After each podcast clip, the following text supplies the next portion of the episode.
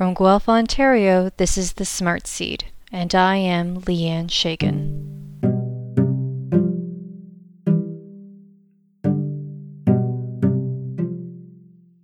I'm indifferent. I guess that is the best word I have, and surely it can be argued that this is the worst type of being.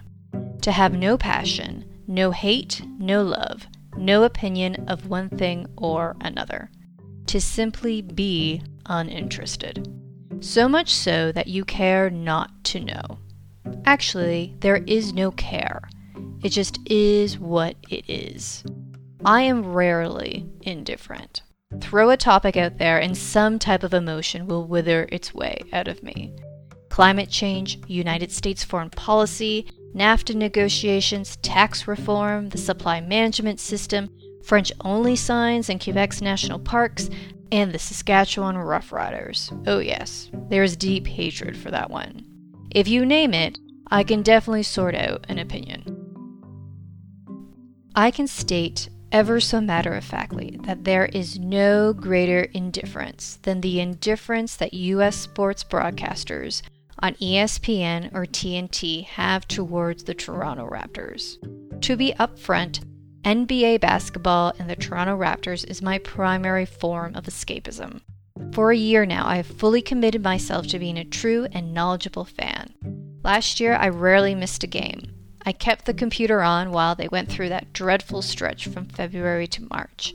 I learned to appreciate as they fell behind by 20 points and then pushed out the young guys to try to provide a spark.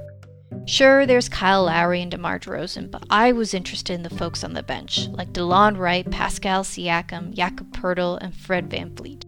Instead of paying the exorbitant prices to watch a Raptors game, we hung around young families and watched a D-League game in Mississauga. I started watching interviews with the players, the general manager, Masai Ujiri, and the coach, Dwane Casey. I stayed up to date during the offseason, keeping track of who was being traded to whom, and the implications those trades and others had on the league itself. Through all this time, I realized one thing the US was indifferent to the Raptors. I would watch Inside the NBA on TNT with Charles Barkley, Kenny Smith, Ernie Johnson, and Shaquille O'Neal. Whether it be through the regular or postseason, the Raptors were just a footnote, an obligatory mention. They would spend more time, much more time, talking about teams who weren't nearly as good or consequential to the season itself. And when they did mention the Raptors, they only ever talked about DeRozan and Lowry, as if they were the only two on the team. Frankly, I think if you asked them to name the Raptors roster, they would only know perhaps four or five players. Yesterday, I listened to an in depth conversation with Masai on the US based Bill Simmons podcast. Simmons spent most of the interview asking the Raptors general manager to comment on players outside of the Raptors franchise. And then near the end, Masai asked, Have you ever visited Toronto? Simmons responded, Uh, no, I haven't. And perhaps that is at the crux of the indifference. Sports teams are so often wrapped up in the cultural identity of the city. What is Regina without the Rough Riders, or Montreal without the Canadiens, or vice versa?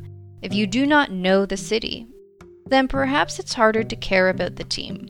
If we do not attempt to create a relationship, if we do not ask the question, why should we care, then what are we missing by choosing to not know? Which brings us to this week's episode the indifference to an always has been but shouldn't be humble liquid. When its use is often so industrial and so woven in the fabric of our everyday, we can often take it for granted. Even more so, it can be denigrated, its value no longer appreciated, because we do not know what it was like to not have it. I believe that this is such a case so much so that I wish not even to say the word, because that alone would make it appear unworthy of our time and attention. So let's not say what it is we are talking about. Instead, let's be introduced to it as if we had never encountered it before. The process of fermentation can often feel new. In recent years, we've been introduced on a corporate scale to products that have come to us from elsewhere. Products like kombucha or kefir, yet there is nothing new about fermentation. I'm sure we could travel to all the nooks and crannies of the earth and find this process of transformation and preservation in use.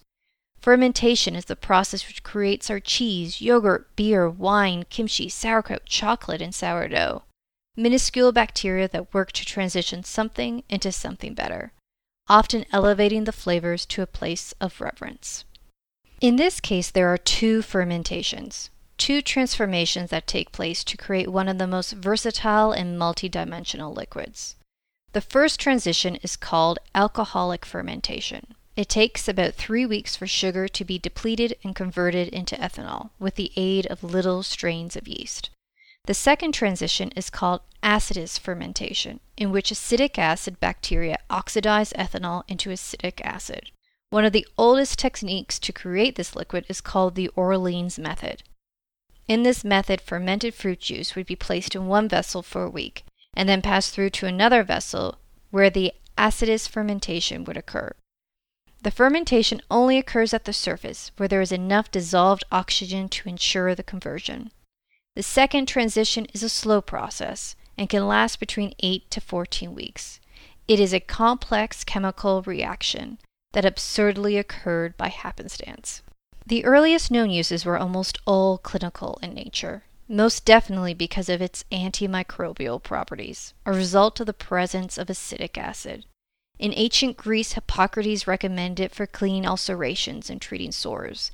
In the 8th century, samurai warriors in Japan used it as a tonic, for they believed it to give them power and strength. In the 10th century, it was used in China along with sulfur to prevent infection. In the United States, in the 18th century, it was used to treat poison ivy, croup, stomach ache, and high fever. It was a cure for all, used for yourself and your home. As new, quicker methods were created, it became a fixture in the mass production of food. Added to season and preserve, you could find it in our salad dressings, ketchups, canned foods, and sauces.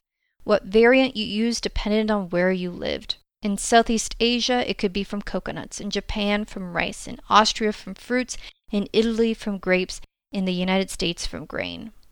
The multitude of variants led to different uses. Some were seen as more culinary in nature, some medicinal, and yet others industrial.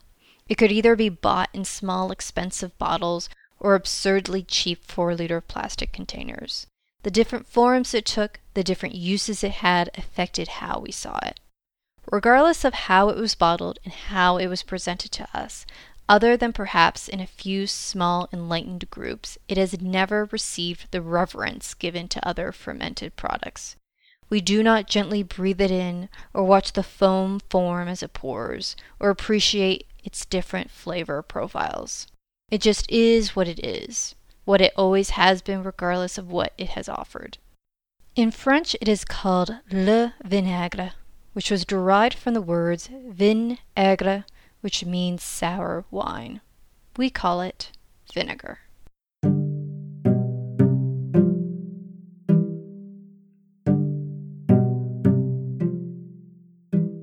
Thank you to the Blue Dot Sessions from the Free Music Archive for their musical contributions. Links to my resource material can be found on my website, www.thesmartseed.ca. I would love to hear from you. If you like what you're hearing, let me know. If you love it, then please share it on your social media platforms. If you hate it, well, I guess you can tell me, but please be kind. That's all for now. Stay curious, my friends.